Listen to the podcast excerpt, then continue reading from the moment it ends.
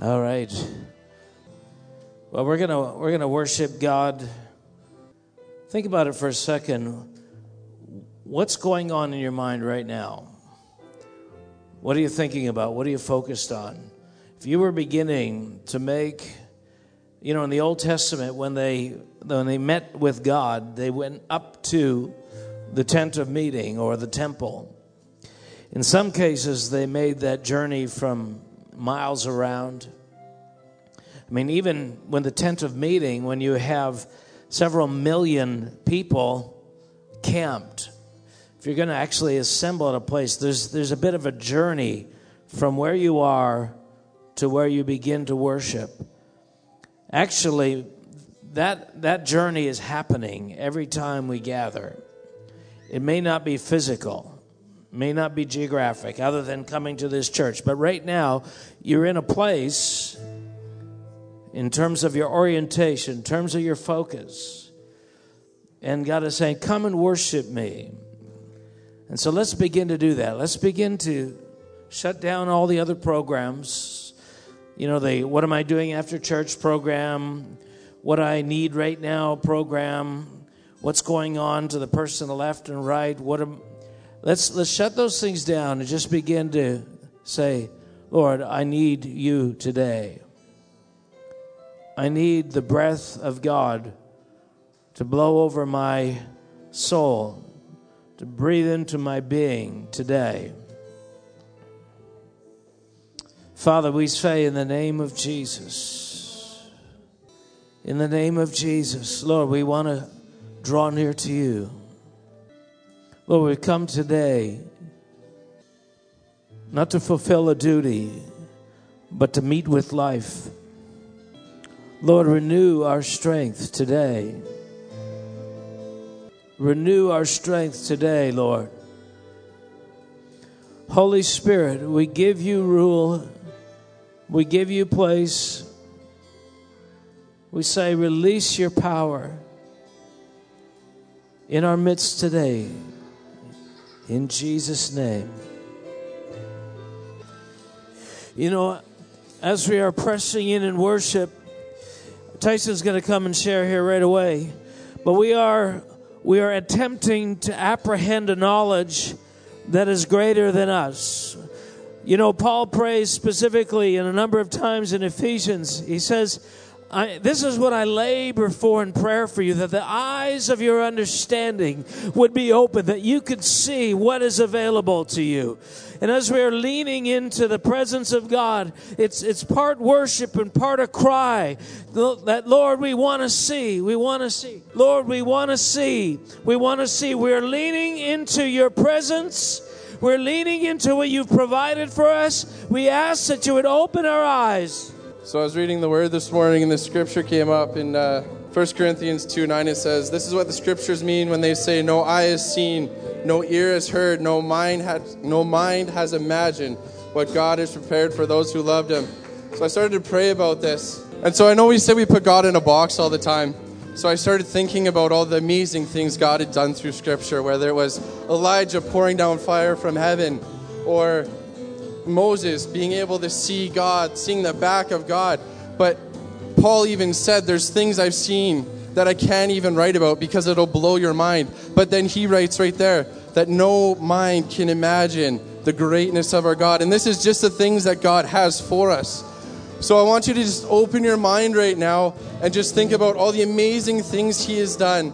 Take Him out of that box. Just think about fire falling from heaven when Elijah calls it down or water turning into wine, or water turning into blood, whatever it is, think about it, and then realize that God is bigger than that. He's even that what we can just open our minds to is so much smaller than what God even is. So even if you think about we're giving him glory today, if you think about what the throne room is and how it's described, it's so much greater than that. Moses saw the back of God, and that and he can't even imagine or comprehend. It says, No eye has seen or ear heard. He heard the voice of God, and yet he can't even imagine what God is like.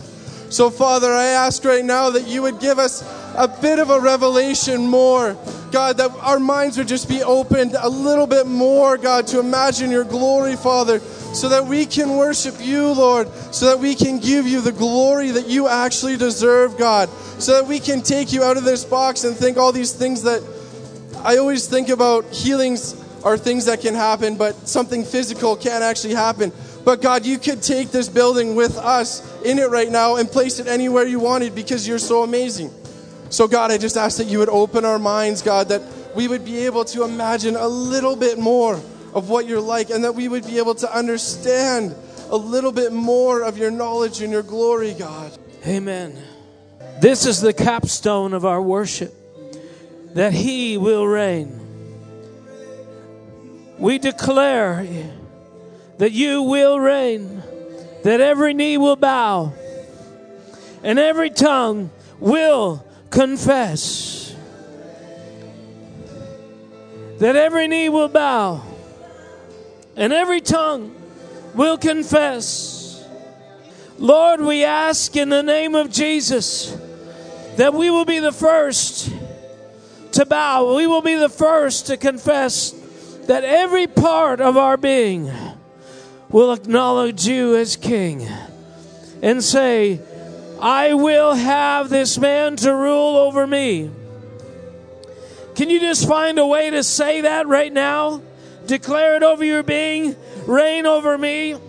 Jesus, reign over me. Reign over my mind. Reign over my desires. Reign over my heart. Reign over me. Reign over me. I say with my tongue, let this mind be in me which was in Christ Jesus. Reign over me, Lord. There's a process going on in our lives right now. It's a process that's parallel to what Israel had when they left Egypt. They left the world, they left captivity, but they weren't finished just because they left the world. There was a promise to be had. There was a promise to be gained, and it was outlined in this principle every place on which your foot shall tread, I've given it to you. But your foot must tread upon it. And that's the journey of your life where inches and feet at a time you are gaining mastery, you are subduing the land that is your soul, the land that is your mind, the land that is your being. You are bringing every unruly thought, unruly desire under the auspices of the Holy Spirit. You are saying, in Jesus' name, Jesus will reign. But it's not just enough to think about it. It's not just enough to desire it. It's not just enough to acknowledge, hey, that's, that's a good idea. James says, your tongue is a rudder for the ship that is your being. That means what you say. Now, say to yourself, serve the Lord, love the Lord, submit to the Lord. Oh, Father, we choose this day to come under your authority. You will reign. Thank you, Father. Holy Lord. Oh, your kingdom come. Just take a few more minutes. Your kingdom come. Lord, we are reaching into you. Lord, like Jacob who wrestled Lord, we want the blessing of your kingdom, which is when you rule over us, when everything comes under the authority of the king. Let everything that has breath praise him, worship you. We worship you, King of kings and Lord of lords.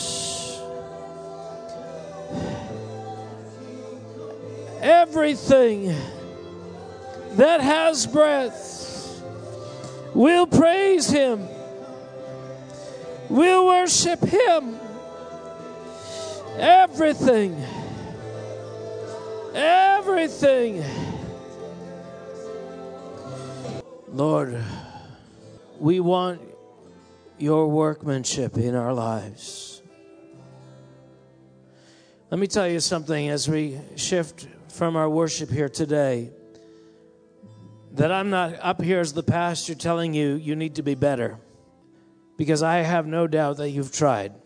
And what is happening instead is God is wanting to reign, rule over you. It's interesting in the English, we have two words, rein and reign. They sound the same, but they're spelled differently. When you rein a horse, R E I N, you restrain, you pull it back. And reign, to rule over, R E I G N, reign. Lord, we reign over me and reign me. I'm not here trying to be better. I'm here to see the manifestation of your kingdom through me because you have ruled over me and you have reigned in my flesh. So I agree with this process, Lord. And in a few minutes, I'm going to talk about this process because today I believe many of us are in the midst of a process that we haven't really understood. And some of you may feel today you are at the end of your rope. Oh, I'm telling you, when you come to the end of your rope, there is another rope. And that's the point. The faster you come to the end of your rope, the better. We don't want more rope, we want another rope. So if you're coming to the end of your rope, good on you. Celebrate, rejoice. Hallelujah, because resurrection is near. Amen. You know, if you were if you were an apprentice and you were going to to to learn to weld and you were being taught by a professional welder, a journeyman, you know, somebody who's you know, master at this job, and they were saying, "Listen, this is how you do it." Uh, and you know, you're there, you're you're doing your first few welds. Would you purposely do it a different way? Right there, probably not, right? you at the very least, you're going to give him the benefit of the doubt. Well, he's doing this. I mean, I'm pretty bright, but he's doing this a little bit longer than me. I think I'll do what he says. You know, we do that. We acknowledge, we recognize uh, expertise and skill. We recognize expertise and skill, and we honor that. And partially because we don't want to lose our jobs, which is fair enough. But, you know, I notice that that there are certain reluctance when it comes to spiritual things. It seems there's this lawlessness that, you know what, my opinion is equal to your opinion and everybody's opinion. And you know what, wisdom wisdom is justified of its children. What that means is this is that the fact well, let me go back to this. Who's that guy who says uh, the, the the counselor guy used to be on Oprah all the time? What's his Dr. Phil. You know when he says he's counseling, how's that working for you? You know, how's that working for you? What he's trying to overcome is this I, I have a way of doing things. It's my way, it's my culture, it's my thought. And he's like, how's that working for you? And uh, the way that God has structured the kingdom of God is when we get stuck, when we get, you know, we, we decide our way is the way we're going to do it, he's really saying, okay, uh, you'll stay there for a while. You're camped out there. How's that working for you? And you'll come back every, you know, couple of months. How's that working for you? How's it? When you become a new Christian, you know, there's this readiness. Oh, you know, I'm just ready to shift. I'm just ready to shift. I'm just ready to shift. But after, you know what? I'm doing pretty good. You know, I'm fitting in. You know, got most of the charismatic structures there. You know, hallelujah, praise Jesus. You know, not so much overt sin anymore. And now it's like, yeah, you know. And the willingness to come under starts to slip.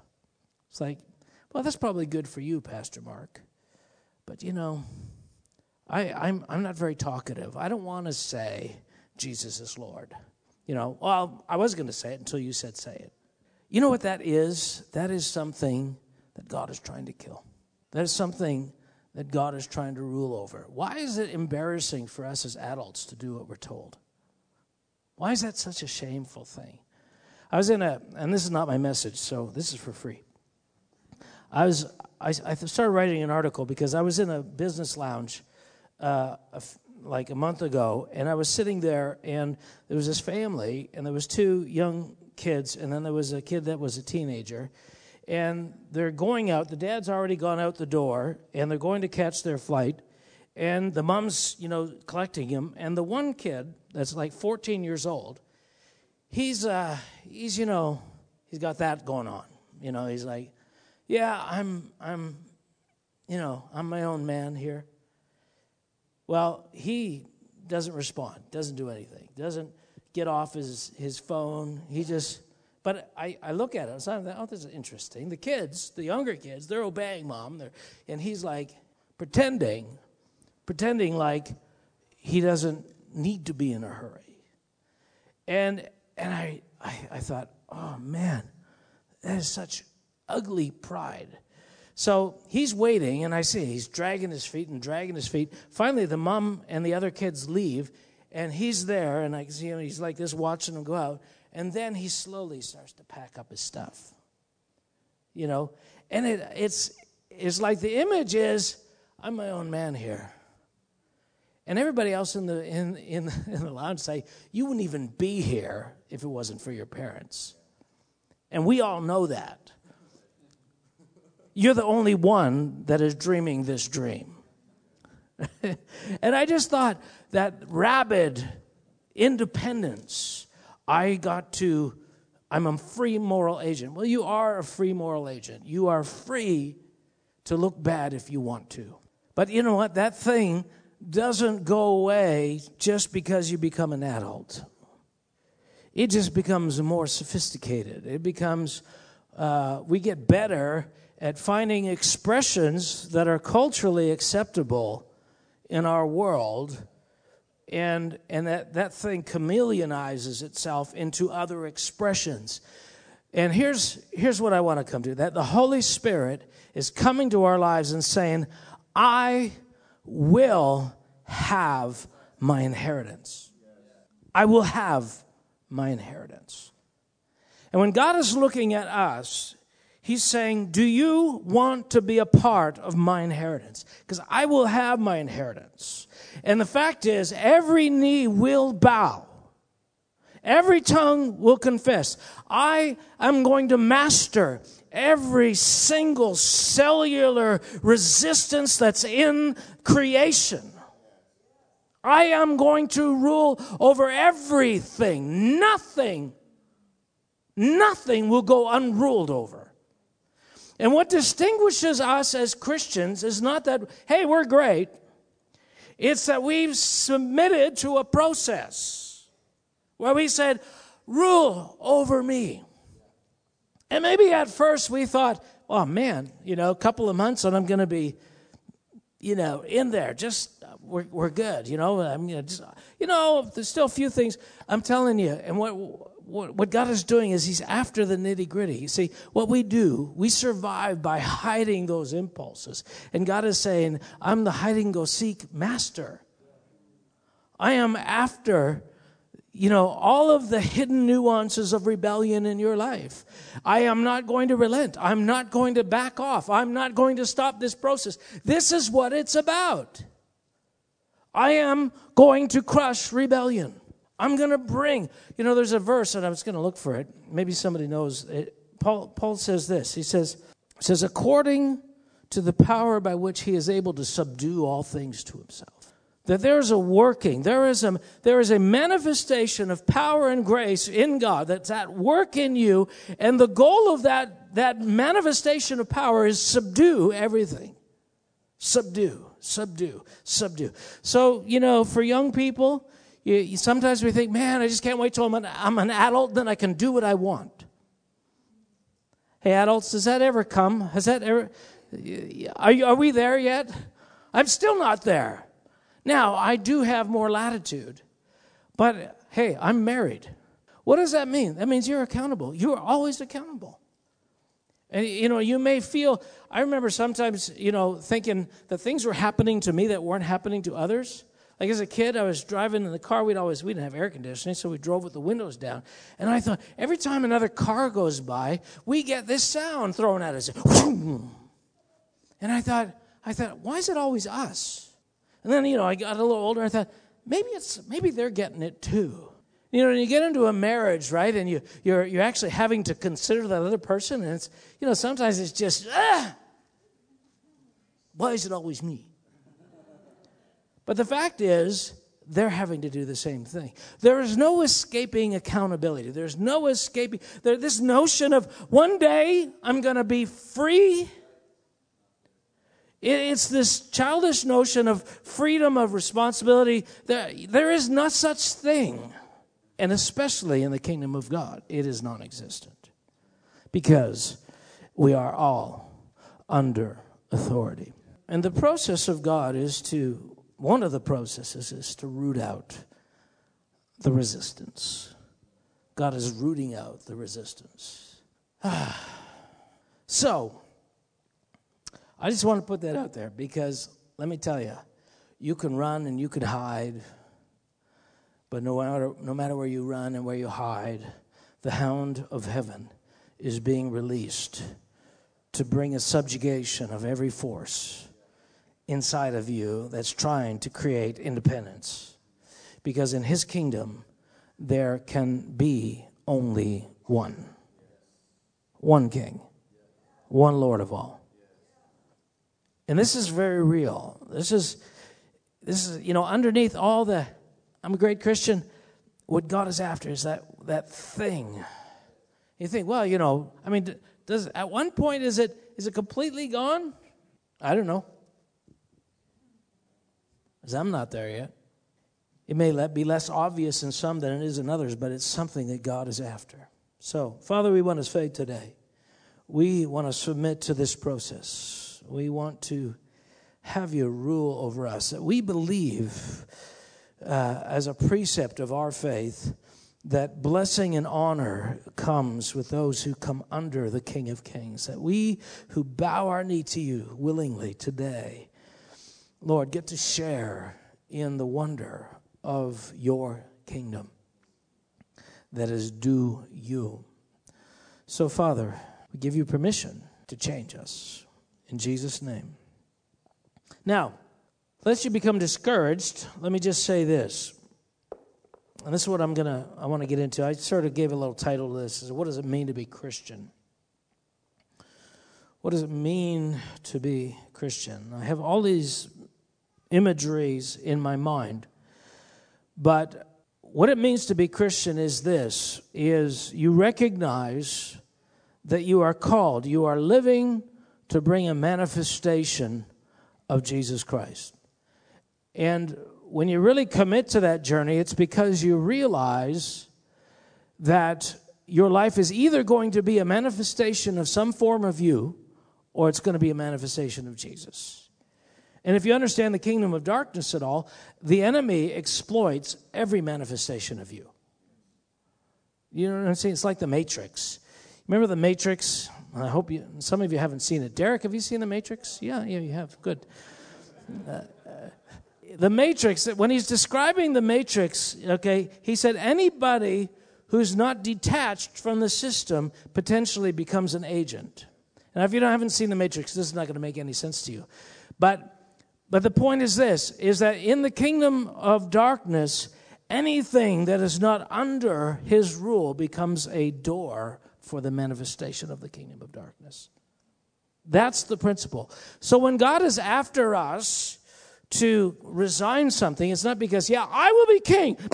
I'm going to put my foot down. I want to grind you into submission. It's, it's all motivated by love. He said, listen, you don't understand that tiny little res- reservation, that tiny little area that you're holding back for me, you know, that's the one place where the kingdom of darkness will manifest.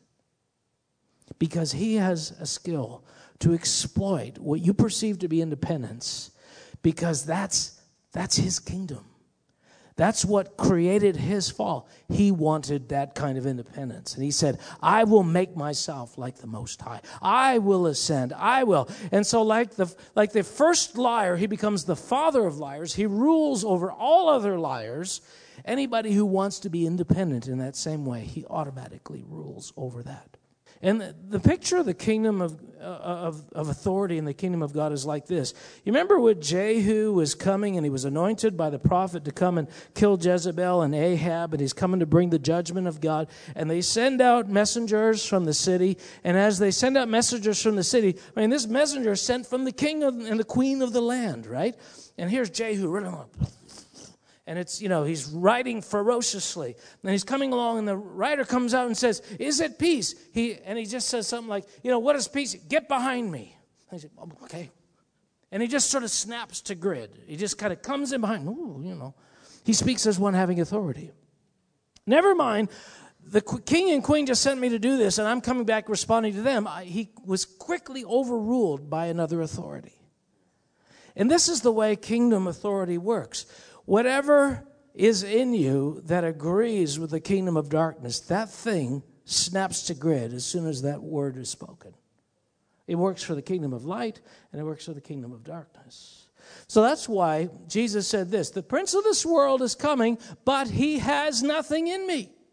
So he's going to come and he's going to say, you know, do this, but there's nothing in me that will respond to him. He's got no ground on which to stand. Nothing will respond to him. And so, what God is doing in our lives is He's saying, You know, are you my servant? Yes, I'm your servant. Are you my servant? Yes, I'm your servant. Are you my servant? Yes. Well, we'll see. And He comes and He and He allows temptation to come to see what what responds. Say, okay, that, that thing that responded in you, that's that's where we need to work. What is that thing inside of you? But it's not introspection for the sake of, you know, condemning you. It's introspection for to say, this is the place. If you really want freedom, this place where you respond to the voice of the enemy, that's where you're not free. The place you think you're most free is the place that you're actually not free. Does that make sense? We are in this journey. And we are looking to manifest God but we are working from largely a, an imperfect foundation. Now, how do I explain this? Let me, let me try and be clear. When you became born again, how many of you know what being born again means? It, what it means is your spirit became one with God's spirit. So before you were born again, your spirit was there, but it was non functional because your spirit was made to operate with God's spirit. It's like one of those sci fi movies where they find this wreckage of an old alien ship, you know, Independence Day, and all of a sudden the mother alien ship comes back and this thing comes to life suddenly because why? It's connected to that, that thing. So your spirit was made to connect with god. When you become born again suddenly this part of you that was not alive not functional boom comes alive. In that thing is a source of power. Let, let me read about let me read about that. I mean, that same scripture I was reading earlier. Here's here's the journey of faith. And this can get very complicated. I, I have a bunch of scriptures from Romans and Ephesians that I want to share with you, but some of which you already know. The one from Corinthians, I think it was that uh, Tyson shared earlier, is, is really, really powerful. But here's another one Paul is praying for the believers. He said, verse 15 of chapter 1 in Ephesians. Therefore, I also, after I heard of your faith in the Lord Jesus and your love for the saints, do not cease to give thanks for you, making mention of you in my prayers, and what is he praying for them about? That the God of our Lord Jesus Christ may give you the spirit of wisdom and revelation in the knowledge of him, the eyes of your understanding being enlightened, that you may know what is the hope of his calling, what are the riches of the glory of his inheritance in the saints, and what is the exceeding greatness of his power toward us who believe, according to the working of his mighty power. So he said, listen, the whole, your whole journey as a Christian is oh i gotta be i gotta act better. I gotta behave. I gotta do you know sometimes that's we, we we live in the realm of behavior. I gotta do this i gotta do this. But what we don't realize is behavior is subject to other laws. That behavior manifests because of other laws that are at work. And we think well your willpower is so central to that. Your willpower is not that central your source of power that operates through your heart is what's central. So Paul is saying, listen, if you could get a revelation, if you could see the power that's in God that's actually at work in you, if you could see that, something will change. if I just see how much power is in him, then automatically I change? Yeah, automatically you change. Because that's what faith does. Faith faith is the lever that draws either from one side or the other side. Faith causes you to draw from the flesh, the strength, your human strength, your will to be good, your desire to be good, etc., etc., etc., or it draws from the unspeakable power that is available that's beyond your imagination. And what Paul's trying to say, what are you doing drawing strength from this, this, this rope that always comes to an end? There is a capacity that's in him to do everything that you've ever thought necessary. And what ha- well, what's happening then when I come to the end, when I'm tired, when I'm ready to quit? God is just showing to you that the source that you're drinking from, what you're taking from, is not sufficient. He's not saying, bad Christian. That's not what he's saying. He's saying, wrong focus. You are drawing from the wrong source of power. And the very fact that it keeps running out is, is evidence. It's like running your camera from batteries, and you keep after switching batteries, and you got the cable there that can plug into the wall. You know, and somebody says, Why don't you just plug it into the wall? Why don't you just go to the unending source? You know, you won't need the batteries, but I have this default setting that makes me draw from my own batteries. Well, why do you want to do batteries? I don't know. I just feel freer. I just, when I do it, I feel like I've really done something. See, this, this is this thing is going on. Well, in your conscious mind, you're not trying to do that. You just do it automatically. It is the default setting of your life. So God is God is trying to get you to not trust that thing anymore and not want that thing, but you are built the, the fallen nature, the orientation of sin is to draw from your own strength. That's what you do. That's what I do. And only when I become thoroughly convinced that that is no good anymore, then I, then I shift. But I don't shift totally, I shift in increments. I shift 1% at a time or in marginal degrees. And so I have to keep going through these places of finding, oh, I can't do anything. And God's like, good. Now I can show you what I can do. But what does it take to come to the place where, ah, I don't know. For my wife, it was five children and a husband who traveled a lot and other things. What has God constructed in your life? What see everything that brings you to the end of your rope is not punishment, it's grace. Everything that God is doing to make you depend on him and not become self-sufficient is from him. It's what he's trying to do. He's trying to because because that default setting. And let me read what I actually Default. What is a default? A pre selected option adopted by computer program or other mechanism when no alternative is specified. So the default is what you go to for strength.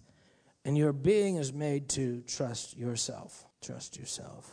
Father, I'm going to release the Holy Spirit. Holy Spirit, I release you to begin to hover over the depths of the waters of our, of our being and divide the waters. Holy Spirit, we release you to come and to begin to show us the power that's available in you, the power to manifest righteousness. You haven't called us to do righteousness, but to be righteous. Father, in the name of Jesus, I release your Holy Spirit even as you have been bringing so many to the end of their rope. And that confusion and that disheartening, uh, you know, uh, atmosphere, that, that depression maybe that sometimes comes, that all of those things are simply manifestations of you trusting your own strength. And we say, Holy Spirit, reveal to us the power that is available. Reveal to us the power that is available. Now, in First John, it says this says, Do not love the world or the things in the world. If anyone loves the world, the love of the Father is not in him. For all that is in the world, the lusts of the flesh, the lust of the eyes, and the pride of life, is not of the Father, but is of the world. And the world is passing away in the lust of it, but he who does the will of God abides forever. So, one of the messages that God is giving us through this is simply this is that, is that there is nothing in the world, there's nothing that your flesh has access to other than the pride of life, the lust of the eye, the lust of the flesh. I was just talking to somebody the other day, and but they were we're, they're talking about you know their disposition, and they were talking about how the pride of life is is a motivator. It's it's kind of what drives them to to achieve. How many of you ever picture yourself on that amazing motorcycle that was on, you saw in a commercial? Oh, wouldn't that be great? To drive that motorcycle, vroom, vroom, vroom. And then, of course, I need those leather pants and that leather and that helmet. That image oriented, oh, I just want to look like that. That's pride of life. Does that mean you can't like motorcycles? No, no, that's not what we're talking about. It's a question of catalyst. What is your default? What are you drawing from? What motivates your behavior? Where, what is going on? See, God is actually saying, listen, I need to be the source. I want to be the source of everything you do. In me, you live and move and have your being. I want you to draw from me. I want you to draw from me. Now, this is a, this is a really important truth here. It's perhaps the most important truth. Just close your eyes for a second. You know, we are, we are so Facebook oriented, we quickly want to go to the next page. Maybe some of you are texting already, looking at your phones. There's an opportunity right now for the Holy Spirit to do something in our lives. Holy Spirit, we want to give you the depths of our heart. Father, we ask for grace right now. We ask for grace right now. Okay, you can open your eyes. I'm going to read some passages in Romans. Romans is one of those complicated books because Paul is trying to articulate something that's very tough to articulate. He's trying to cut down to the source of where you get your power. He's trying to define, give a language to drawing from one side or versus the other side. And he's trying to explain it to a people who don't even understand that their choice is being made, that they have a default, that there's something below their mind, below their emotions, where their life is really happening. See, and this is part of the confusing thing for us as Christians. When you're going through, you know, you're raising the kids, you're tired all the time, you're frustrated, you're, you're feeling broken, you want to give up. Like, it's like, how could God be in that? Because he's trying to get at something you didn't even know was there. Why? To give you life. And so he's he's depleting your energy and he's trying to bring you to the source of your power. I'm going to read a couple of passages here in uh, Romans. I'm going to turn to it because I underlined it in my. I'm going to start with Romans chapter 8. Now, Romans chapter 8 comes right after Romans chapter 7. Now, what is the most important scriptures in Romans chapter 7? I'm glad you asked. It's the one where Paul says, The good that I would do, I cannot. And the evil I would not do, that I do. So he's articulating this, this problem that I, I try to do good and I'm doing this. I don't have enough energy to do good. I can't, I can't do what I need to do, and everything I'm trying to suppress, I can't. You know, and what he's he's trying to say, listen, your whole life is in sin management. You're trying to manifest righteousness which you don't have, and you're trying to suppress evil, uh, and you're all doing that through the wrong power source. So you're trying to do that, and he's saying, This is impossible. I can't do it. How, how am I going to get free from this? And he says, Thanks be to God that he's going to deliver me. And that's the promise. I won't read all of chapter 7, but here's where chapter 8 begins. And this is the answer. Therefore, there, there is no condemnation to those who are in Christ Jesus, who do not walk according to the flesh, but according to the Spirit. All right, so what does that mean? If you are walking according to the Spirit, will you sin? No. No. If you are actually doing this, you can't sin. And this is what First John is all about. First John it says, you know, the one who does this all right, and says he has no sin is a liar. You know, if you hate your brother, then you're, and say you love God, you're a liar because you can't hate your brother and love God. These two are incompatible. If you love God, you can't hate your brother. See, what he's saying, listen, if you were fully engaged in this kingdom, this kingdom could not manifest. But our, problem is we are engaged incrementally. And so, what he's saying here is that if you walked fully by the Spirit, there's no condemnation. Now, the world is already condemned, sin is condemned, right? So, he's saying, if you walk by the Spirit, you don't fulfill the lusts of the flesh, there's no condemnation. But if you, if you walk in the lusts of the flesh, if you manif- there's condemnation. It's not about whether you deserve condemnation or whether God wants to condemn you. He's saying, saying look at all of this stuff over here, this is condemned already. This is what Jesus said to the Pharisees. He says, I didn't come to condemn you, the world is already condemned. So what he's saying is come up out of this because I'm offering this. He's not saying, you know, it doesn't matter what you do. If you love Jesus in your heart and ask him in your heart, there's no condemnation, no matter how you live. That's not what he's saying. He's saying, no, you have an opportunity by the Spirit to come to another plane, to be different. Yeah, but how do I do that? I'm trying. I'm trying, I'm trying, I'm trying, I'm trying, and I can't. He said, well, one day you're going to stop believing in your trying and you're going to shift. Well, I'm, I'm, I'm trying to do that. No, no, no. You can't. You're trying again. You're trying to not be dependent on the flesh. You're trying to not depend on yourself.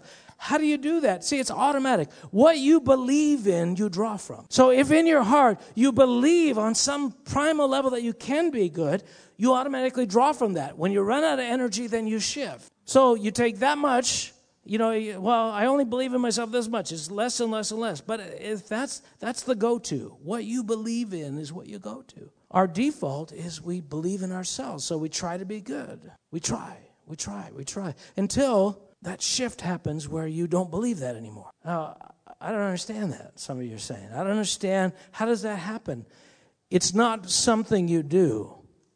You are, you are like a cake in the oven. When it's baked, it's done, and the, and the baker pulls it out. God has got you in a situation where He's trying to bring an end to certain things in your life.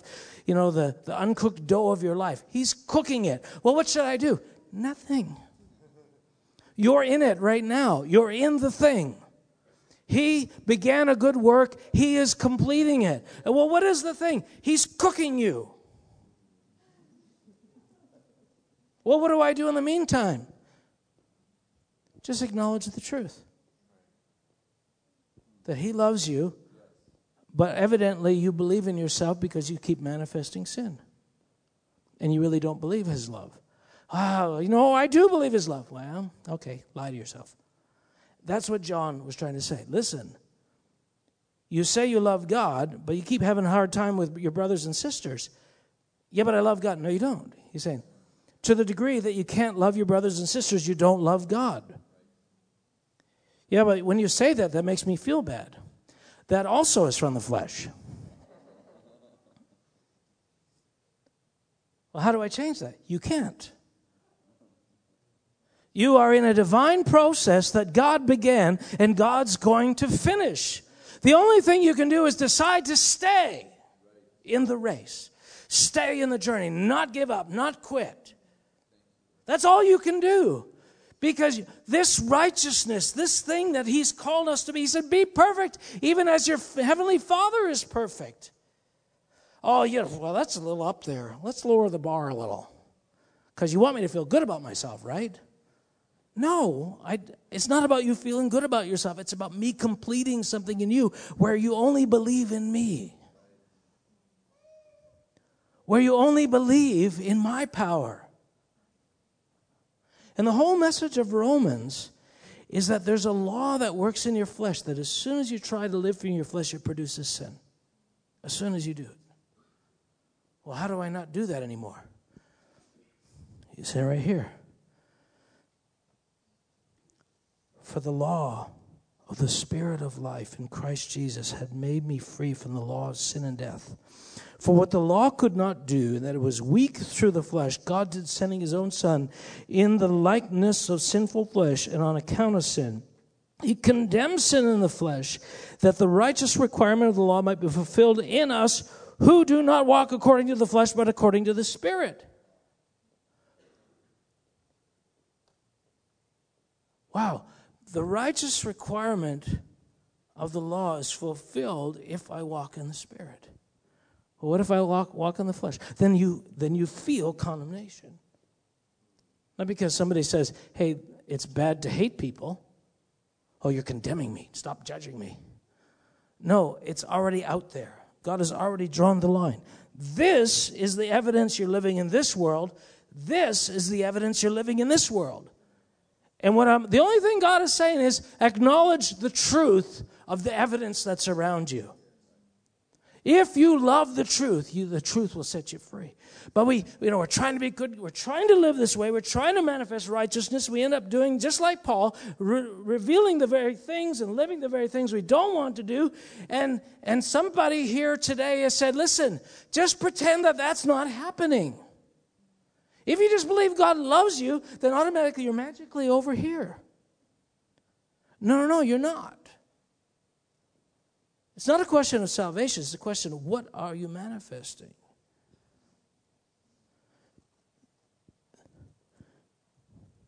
When you feel that overflow of wickedness that James talks about, where you're angry, you're upset at your brother, you're wanting, you resent people, etc., etc., he's saying, listen, that's the evidence that there's a trust issue. You believe, you're trying to be good, you're trying to, and what you're actually revealing is everything you're trying not to do.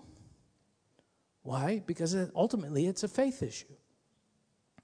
Now, I'd like to read all these scriptures in Romans 8 and Romans 7, but I, I think it'd be a waste right now. But let me say this one other scripture that he leads to when he gets to Romans. He says, Whatsoever is not born of faith is sin. Why, why is he saying that?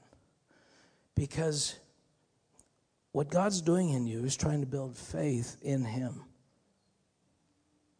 Everything else, if you trust yourself, and you always trust yourself out of an absence of faith in Him, then you draw from this other world. Doesn't matter how sincere you are, doesn't matter any of that. So, right now, today, we are in this process. And some of us are thinking, man, I don't know. I don't know if I can make it. I don't, I don't know if I can do this. I don't know. Uh, I don't know if I can be hopeful. I don't, I don't know if I, you know, I mean, I don't like people. I don't like people touching me. I don't like people in my life. And yet the Bible says I should love them. So what I'm doing is I'm creating a lifestyle where I don't have to touch them too much. Yeah, that's the solution.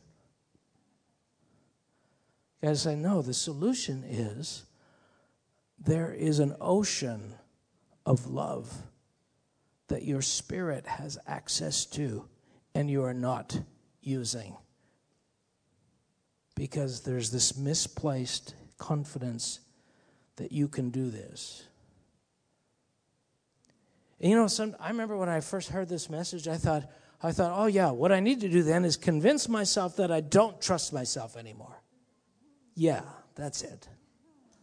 Because if you pretend really hard, God will be fooled The beauty of this is, is there's, it's not about eternity. It's not about whether you go to heaven or not. You are already children of God because He's doing this in your life. Because he's dividing these waters, because he's separating your strength between from his, because he's dividing between soul and spirit, that's the evidence that you are his. You are His because you're in this process and He's killing your flesh. That's the evidence that you are His. That's what you take comfort in. Superficially, we can say, I'm loved, therefore I don't have to go through this process. No, you're missing the point. I'm loved, therefore I can go through the process and not feel like a success or a failure or worthy of eternity or not worthy of eternity based on whether I do the one or the other. I'm free. I'm truly free because I'm loved. How you doing? I believe there's a witness of the Spirit of God here to say, listen, it's okay that you're in this process. it's okay that your flesh is being killed. It's okay that these things are coming to the surface. It's okay because that's the evidence that you are your child's daughter. I mean, your father's daughter, your father's son, is that these things are happening. Now, on the other hand, for some people here today, I feel it's like the husk of this thing is thick, and the Holy Spirit's trying to penetrate a, a level, a place in your heart. And I feel the hardness of that. And what's on the other side of that is fear. Fear that if this is true, I'm disqualified. That if this is true, I'm going to lose some place I feel I have, maybe. I'll lose the confidence that God will give me good things or be a good father to me. That fear is not helping you, it's helping keep the Father's hand out of that area of your life. Fear is our greatest enemy. Not death, not war, not drugs, not lust. Fear. Fear. Fear empowers self preservation. Fear empowers self reliance. Fear keeps us from the great ocean of God's abilities. So, Father, in the name of Jesus, we pray that the power of fear will be broken off of our lives. We say, in the name of Jesus, let the power of fear be broken off of the lives of the children of God. In the name of Jesus, in the name of Jesus, in the name of Jesus, we target fear in the hearts of God's children. Holy Spirit, penetrate, penetrate, penetrate these enclaves of fear. Uh, so I just feel like the Lord's wanted me to share uh, this story, this practical experience that I had regarding capacity. So when I first had three kids, like when I had two kids, I thought I was actually a really awesome dad, and I thought that my selfishness rag had been quite wrung out.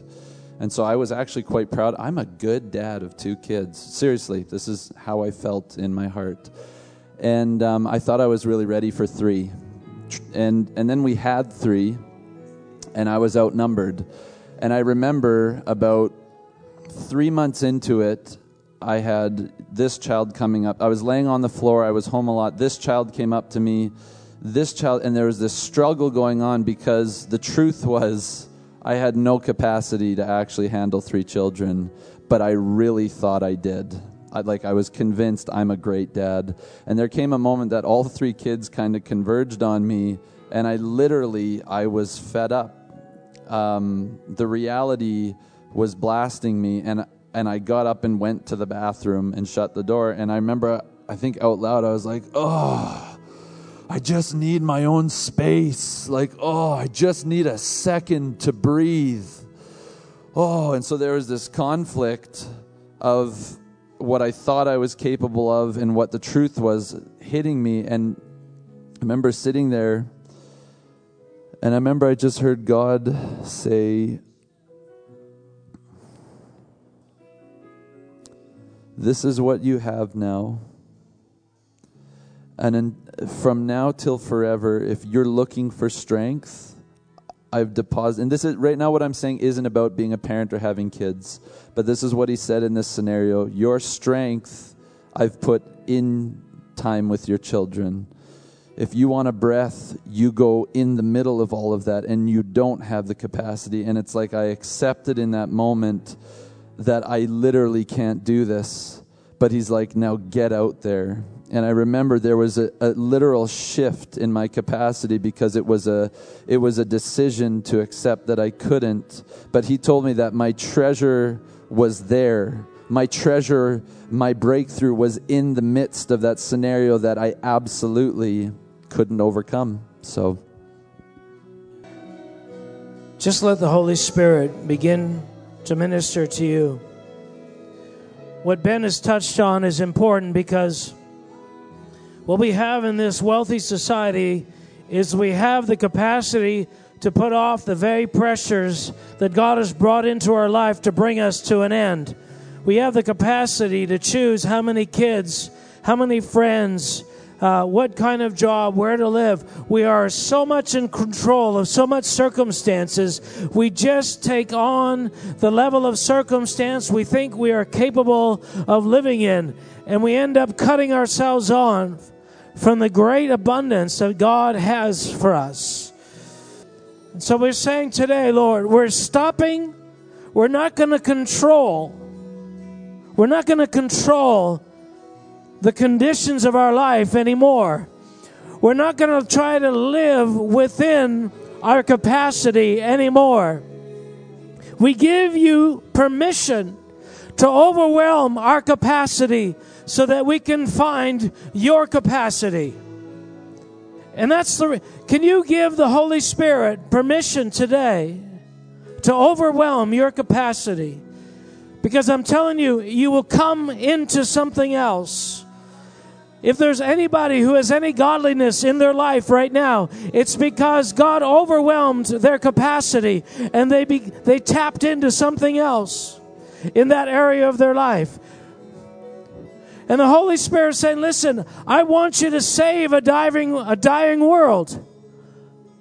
I want you to think about a dying world. Well, Lord, I, I can't hardly think about right now my kid, beyond my four kids or my three kids or my two kids. I can't think beyond getting enough money to live next week. And God is saying, listen, there is a capacity.